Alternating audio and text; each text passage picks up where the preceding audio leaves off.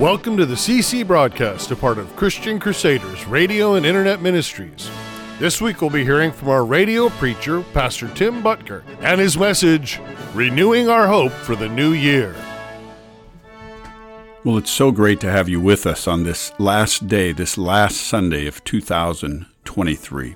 I'm excited to bring you a message about having our hope renewed as we walk into this new year. You know, there's something about the power of hope in the human spirit that fuels us to keep moving.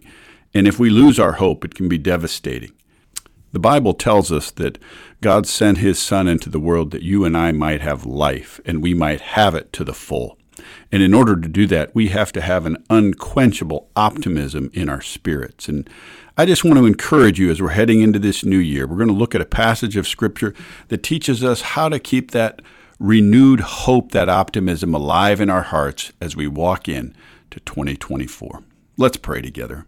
Father, thank you for this chance to gather uh, through modern technology and encourage each other through the airways by the power of your Spirit and through your word and through the songs and hymns that encourage us and strengthen us in you. Renew in us today a refreshing hope, a positive anticipation, a, a, strong longing for what lies ahead in this next year. And do that in us because you draw us closer to yourself and we see more clearly who you are. Help us see this come to pass even today in this time that we spend together. We pray this in Jesus' name. Amen.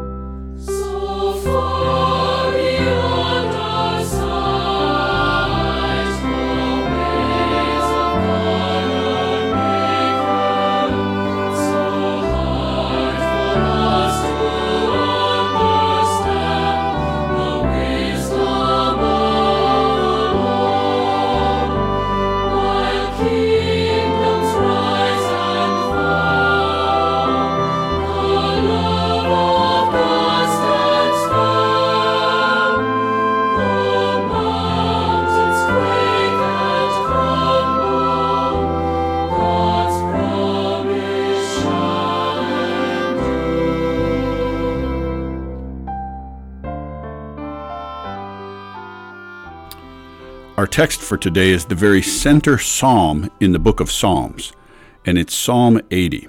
And the context of this text is that God's people, the Israelites, have been held captive by their enemies, and they're pleading with God to renew their hope in Him and work on their behalf. So I want to read Psalm 80, verses 1 through 7, and Psalm 80, verses 17 through 19. And you'll hear in here the famous refrain from this psalm Hear us, shepherd of Israel, you who lead Joseph like a flock, you who sit enthroned between the cherubim. Shine forth before Ephraim, Benjamin, and Manasseh. Awaken your might, come and save us. Restore us, O God. Make your face shine on us, that we may be saved. How long, Lord God Almighty, will your anger smolder against the prayers of your people? You have fed them with the bread of tears. You have made them drink tears by the bowlful. You have made us an object of derision to our neighbors, and our enemies mock us. Restore us, God Almighty. Make your face shine on us, that we may be saved. Let your hand rest on the man at your right hand, the Son of Man you have raised up for yourself. Then we will not turn away from you. Revive us and we will call on your name. Restore us, Lord God Almighty. Make your face shine on us, that we may be saved. Consider the stars in the sky. Look up and wonder can you count their number? Consider the stars in the sky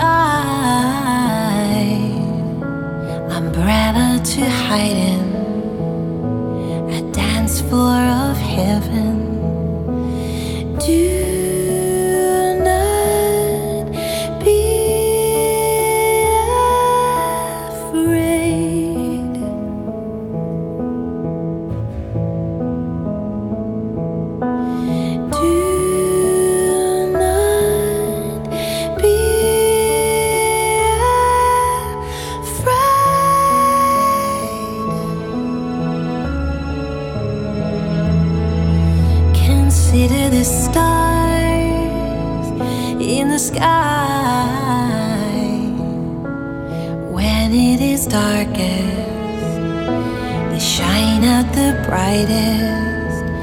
Consider the stars in the sky. In every anguish,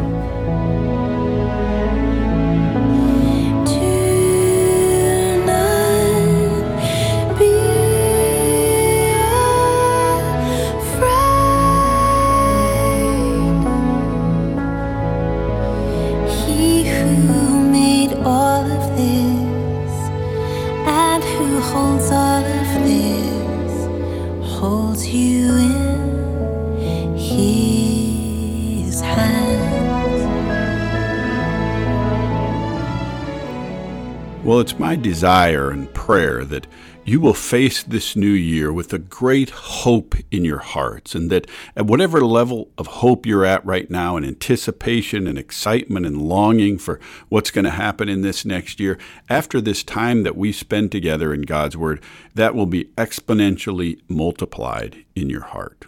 I want to talk to you today about having that hope in your heart renewed and growing ever stronger. Our text in Psalm 80 highlights a people who had lost their hope, their enthusiasm about what lied ahead. And in the context of this psalm, we see about how a hope is renewed. You know, I have a young grandson. His name is Clayton, and he's three years old. And he gets so excited, so hopeful about so many things. It's, it's fun to watch his little spirit and his little soul get anticipatory, excited about something that lies ahead. And he has hopes about various things. We were recently at a football game with him, and the beginning of the game, our team was doing well, and he was standing there with his fingers in the air like we were number one. And, and then as things, of course, waned through the game, and a football game never, you know, was just simple, straight victory all the way through most of the time. And he was in despair at times, and it was fun to watch his hope go up and down and up and down and up and down. And such is the nature of life. I remember just earlier this year, it was time for me to sell an old vehicle that we had. It was a black uh, sport utility vehicle. and actually was the same color as his mother and his father's vehicles. And when I told him that we were going to sell this vehicle, it really disappointed him. He, he was discouraged in his heart. And he said to me, he calls me Diesel. He said, Diesel, I hope you don't sell that car. It matches mom's car and it matches dad's car. Well, it just so happened that uh, the car was put for sale and some people came to our house and he was there watching outside when they decided to buy the car. And they got in the car and they pulled out of our driveway. And young Clayton, this little three year old boy who was hoping that I wouldn't sell the car, was clearly seeing that the car was leaving with a new owner. And he was standing there watching it drive down the driveway and onto the road. And as he watched it drive away, he had two toys in his hands. He had a tractor in one hand and a wagon in the other that he'd been playing with. And as, as that car drove down the driveway, the tractor fell out of his hand. And then the wagon fell out of his other hand. And then he fell to the ground himself. He was just heartsick. His, his hope that we would keep that car had been dashed, and now he was just plain heartsick. And I went over to him and picked him up and wrapped him up in my arms. King Solomon described what happened to young Clayton in one of his Proverbs, Proverbs 13, verse 12, when he said, hope that is delayed, or hope that's denied, or a hope that's deferred can make the heart sick. I don't know if you've had something in your life that you've been longing for, anticipating for, a desire, maybe in your career path, maybe in your financial world, maybe in your health, maybe in your relational life, in your marriage, or something with your children, or something in your extended family, some part of life that you've been longing to be improved, to, to be better, to, to be touched by God in some way, and it hasn't come to pass. And if you have an area like that, I'm asking you today, how are you handling it as you leave 23 and step into 2024? How's your heart? How, how anticipatory is it of what lies ahead? Has your heart become sick in any way in some area of your life? Has, has deferred hope caused your heart to be saddened, to be hardened, to be cut off a little, to be more cautious, to be less hopeful? If that's you, I want to give you some encouragement right out of Psalm 80. These people in Psalm 80, they'd been in captivity for a long time. They couldn't see much good lying ahead. And then they, in this psalm, teach us how to have our hope renewed, how to have our hope strengthened, even when things look bleak or dark in what lies ahead. The first encouragement I find for renewing our hope in Psalm 80 is this. They, they say simply this Our tears have been our bread. We have drunken our tears by the bowlful. They're describing here a common human condition if you're discouraged in some area of your life, if you're heartsick in some area of your life, I want to encourage you today. We see it right in the Psalms.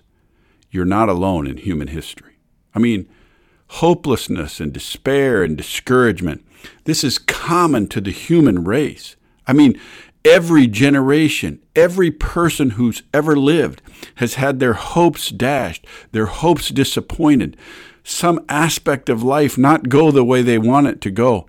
And, and every human being this side of heaven has experienced that. If you're experiencing that today, I want you to know you're not alone. I mean, these people were in despair for a long time. I mean, they were, their tears had been being drunk by the bowlful. They'd been eating them like bread. And you know, it's not just people who can be heartsick. The Bible describes creation itself as being in a sense of longing or groaning. Paul wrote to those in Rome, and he said this All of creation is groaning as in the pains of childbirth right up to the present time. That's creation itself.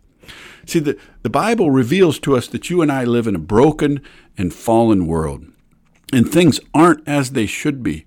You and I were made for a better place. The great author C.S. Lewis said this. He said, If you find in yourself a longing, a hope, a desire for something that nothing in this world will satisfy, It should point us to the reality that you and I were made for a better place. And there is a hope of a better place that God promises to us. And if you're finding yourself discouraged about something in this life, I want to give you encouragement today. God has promised all of us who will call upon Him a better day. And you're not alone in your groaning, in your angst, in your hurt, in your pain, in your suffering. We see that from the Psalms. Not only is creation groaning, but the scripture says we ourselves, even those of us who, who know God and have the fruits of the Spirit and the first fruits of the Spirit of God in us, we groan inwardly as we're waiting eagerly for that time when God makes everything right. Paul writes to those in Rome, he says, for the redemption of our bodies. You know, the Bible says this outwardly, we're wasting away, but inwardly, and this is what we're talking about as we head into 2024, friends, inwardly, you and I can be renewed day by day with the supernatural work of God. He can stir in us an unquenchable optimism. So if you've been discouraged in this life from the challenges and the pains and the sufferings and the hurts in this life, I want to encourage you today. You're not alone. You are not alone. Every human being who's walked the face of this earth has had their hopes dashed, been discouraged, been through periods of pain and suffering. And here's what we see then from these individuals. What do they do after this long time of being heartsick from their hopes being dashed?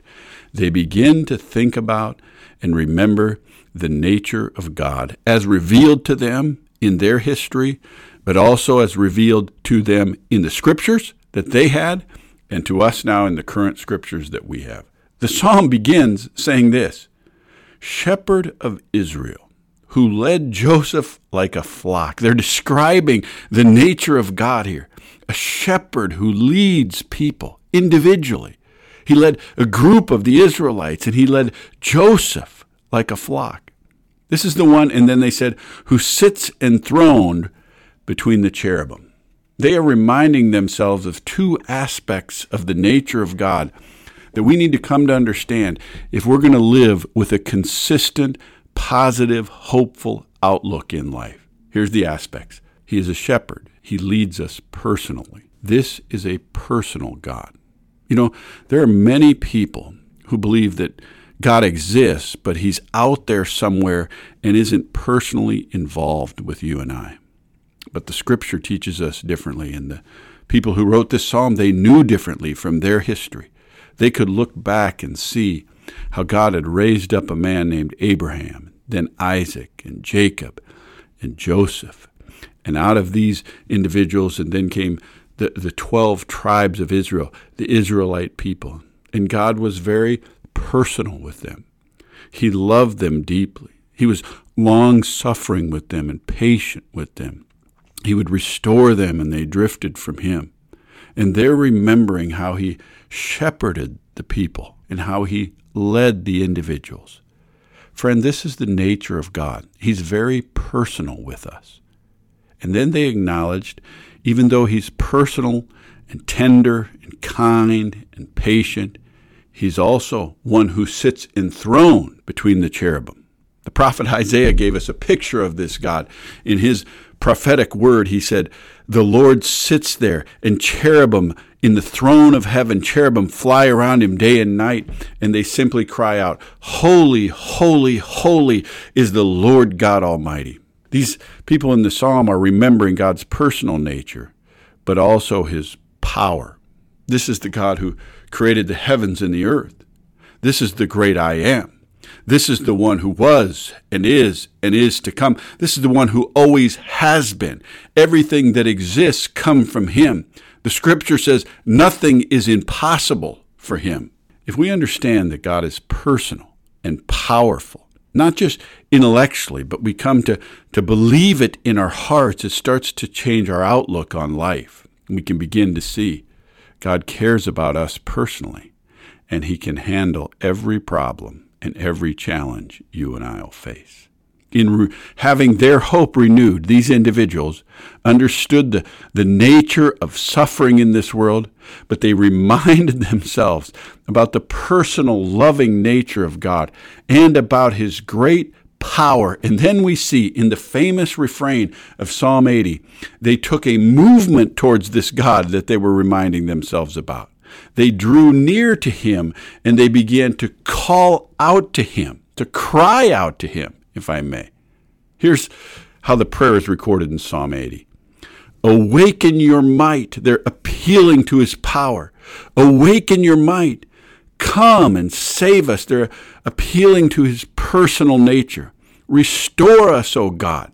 Make your face shine on us that we may be saved, that we may have life.